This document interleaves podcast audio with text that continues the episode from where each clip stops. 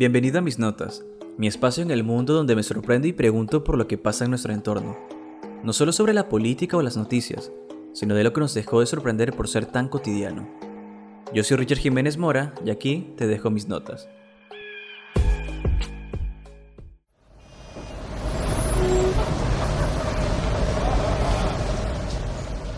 No habrá semáforo que no venda rosas. Mucho menos habrán madres, hermanas, amigas o novias que no sean felicitadas por su día. Pero tampoco será un día sin violencia intrafamiliar, sin violencia de género, sin brecha salarial, sin acoso callejero, sin abuso sexual.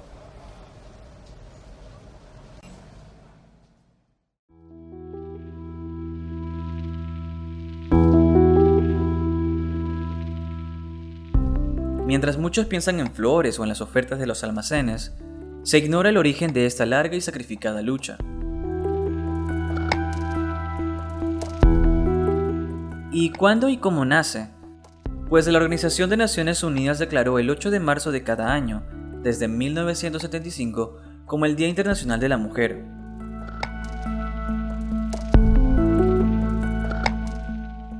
Esta fecha conmemora la lucha de las mujeres por sus derechos laborales, sociales, económicos y más, es decir, por su lucha constante dentro de la sociedad que a la par que la felicita, la excluye. Y es que los antecedentes de esta conmemoración destacan el problema. Si recordamos un poco la historia, el 28 de febrero de 1909, el Partido Socialista de los Estados Unidos celebró el primer Día Nacional de la Mujer, como tributo a las mujeres que, un año antes, el 8 de marzo, protestaron ante las duras condiciones de trabajo, y la muerte de más de 120 mujeres en el incendio de la fábrica Triangle Shirtwaist de Nueva York.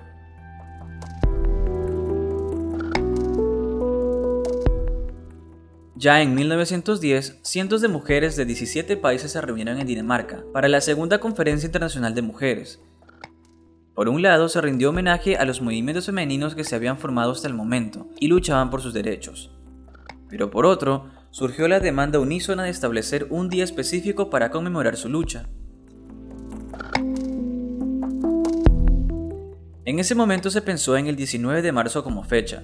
No obstante, en 1917, en tiempos de la Primera Guerra Mundial, las mujeres rusas que participaron del conflicto se declararon en huelga bajo el lema de pan y paz ante el desastre que dejó la guerra en Europa. Según el calendario juliano que usaba Rusia entonces, esta protesta se dio el 23 de enero. Sin embargo, para el resto de los países de Occidente se dio el 8 de marzo por el calendario gregoriano. Si te das cuenta, las mujeres nunca han dejado de luchar, ni siquiera cuando obtuvieron los derechos que gozaban solo los hombres. Es más, la conquista de esos derechos les ha significado nuevas luchas para que se los respeten. Si miramos las cifras, por ejemplo, de educación, encontramos que según el Instituto Nacional de Estadísticas y Censos, el INEC, hay más hombres que mujeres en el sistema de educación, principalmente porque a medida que van creciendo, las actividades domésticas aumentan. Aunque en niveles como el superior o de posgrado, las mujeres sobrepasan a los hombres por un 1%.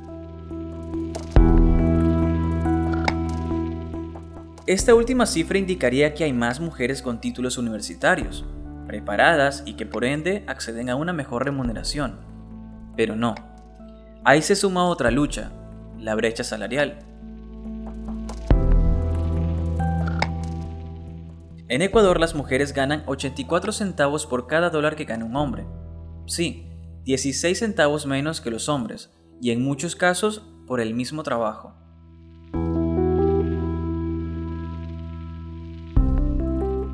Según las Naciones Unidas, la reducción de la brecha salarial es importante, primero para frenar la injusticia flagrante que se comete contra las mujeres, y segundo, porque esta injusticia la somete a una vida de pobreza y falta de oportunidades.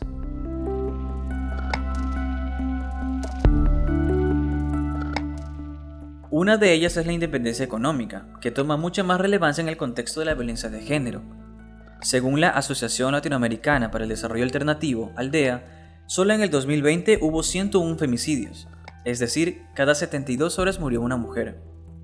Según la estadística, 6 de cada 10 casos están directamente relacionados con sus parejas o exparejas. Además, uno de esos 10 casos fue perpetrado por padres o padrastros.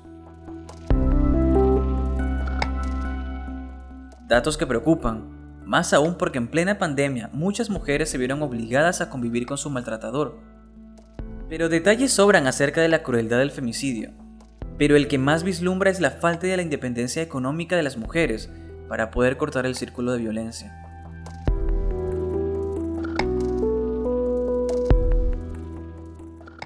¿Ves cómo todo se conecta? Las cifras solo reflejan parte del problema, pero no el fondo.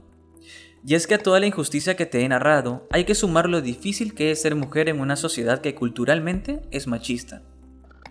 Me refiero al acoso disfrazado de piropo, al desempleo disfrazado de prejuicios y a la violencia disfrazada de amor.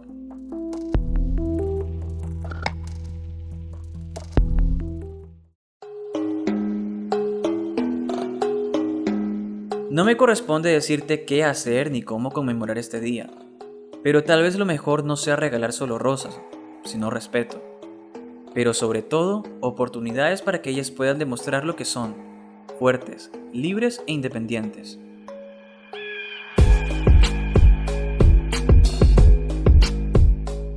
Gracias por escuchar mis notas. Si te vas con preguntas que no te habías hecho antes de llegar, te invito a que estés pendiente de nuevos episodios y a mis redes sociales. Podrás encontrarme como Richard Jiménez M en Instagram y Twitter. Yo soy Richard Jiménez Mora y ha sido un placer compartir mis notas contigo. Hasta la próxima.